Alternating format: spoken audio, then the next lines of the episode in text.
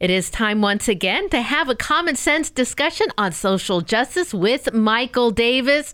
Every week, Michael Davis brings you a new podcast in our standalone podcast where he talks about social justice and, well, common sense approach to it.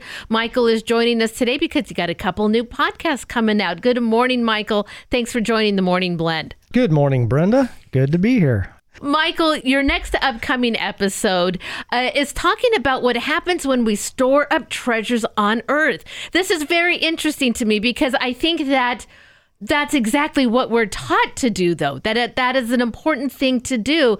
But perhaps if we looked at it through a different lens we understand what you mean a little bit more. Tell us about this episode yeah, so it's an episode from Discourse 56 of the Second Coming of Christ. It's a commentary by a Hindu monk named Paramahansa Yogananda. And in this, he talks about the universal distribution of goods, and he's doing a commentary on Luke chapter 12.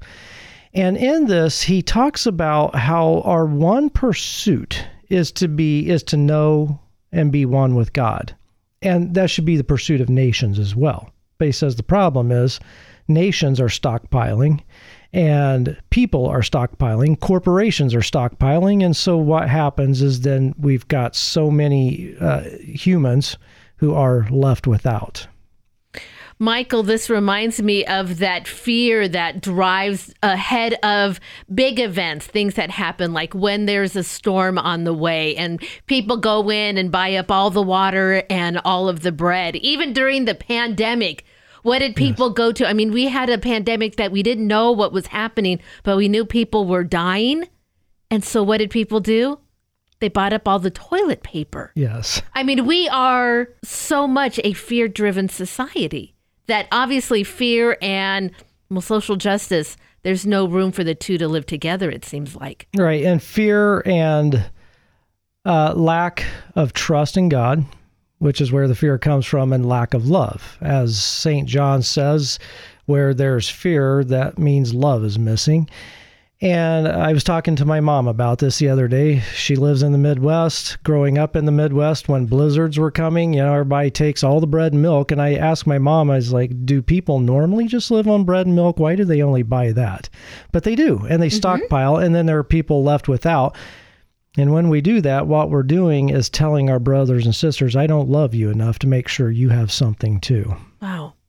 It is amazing what our minds go through when faced with difficulty. But you're right. If we remember and live for each other, and more specifically, live to help those people in our neighborhood, which is where you always try to go to, boy, if we all were there for each other, we'd be able to provide a whole lot of need, not just for ourselves, but for those outside of our community who would also have need. It seems very reasonable. We look at it when we're not in emergency. Yeah, exactly. It does seem that way, but we just don't do it. We're taught and it's driven into us to stockpile our savings account, our IRA, uh, our houses, you know, to always plan way into the future and what happens is we miss the present. And when we miss the present, we miss the person who's right in front of us at the present.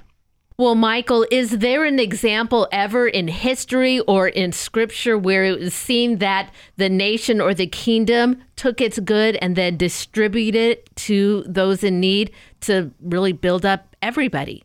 Yeah, I think one example would be King Solomon in ancient Israel. He was the second king of Israel, or third king of Israel, rather. And he, uh, it says in, during his time that silver was like the dust of the earth. I mean, it was so common.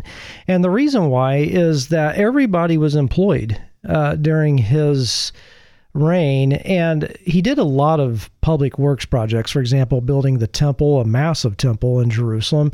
And he had just uh, uh, palaces, all kinds of public works projects. So he was using the national treasuries to employ so many people.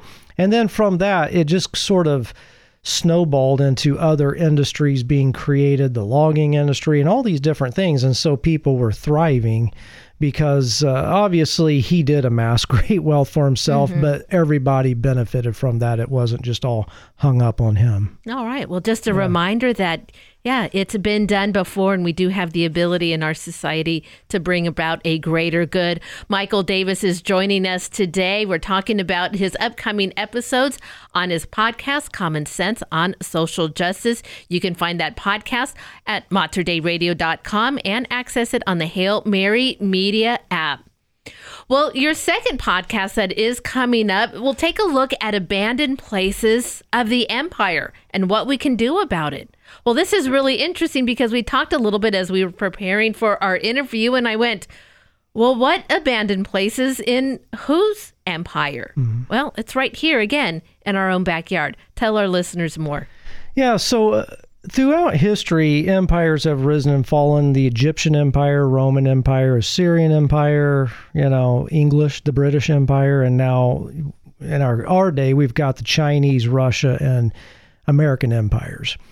And what happens in these empires is that people are a tool to be used to uh, promote the industrial complex. And when people are no longer useful because they become disabled, elderly, drug addicted, whatever it is, then if they're no longer useful to the building up of the empire, then they are pushed out to the edge of the cities, pushed out into the countryside, wherever, to be abandoned and forgotten. Wow. Well, it seems then in our time, in our age, if we just look at Portland, well, then what's beginning to happen, and it does seem like it's turned a little bit, meaning that, well, people move farther and farther away from the city. They have the resources to be able to commute in. And now you're creating an inner city lifestyle that, well, we know what kind of difficulties. And, and so, how do you, you know, make that adjustment so that way, well, equal resources spread out across an equal area? Yeah, actually, I showed in the podcast that it's the flip. Statistics show that there are a million more impoverished people in the suburbs than there really? are in the inner city because now the inner cities are being rebuilt and you have to actually have a lot of money. Like in Portland, in the Pearl District, which used to be a rundown, drug infested area, is now plush and fancy. And so now the abandoned places are becoming the suburbs I and see. the exurbs. Yeah gentrification. Yeah. That's we see that happening all the time in neighborhoods all over the place. Well, another great podcast for people to listen to. Michael, thanks so much for joining us again. Thank you for opening my eyes and enlightening me in more situations here. Thanks for the podcast and your time today. Yeah, thank you so much.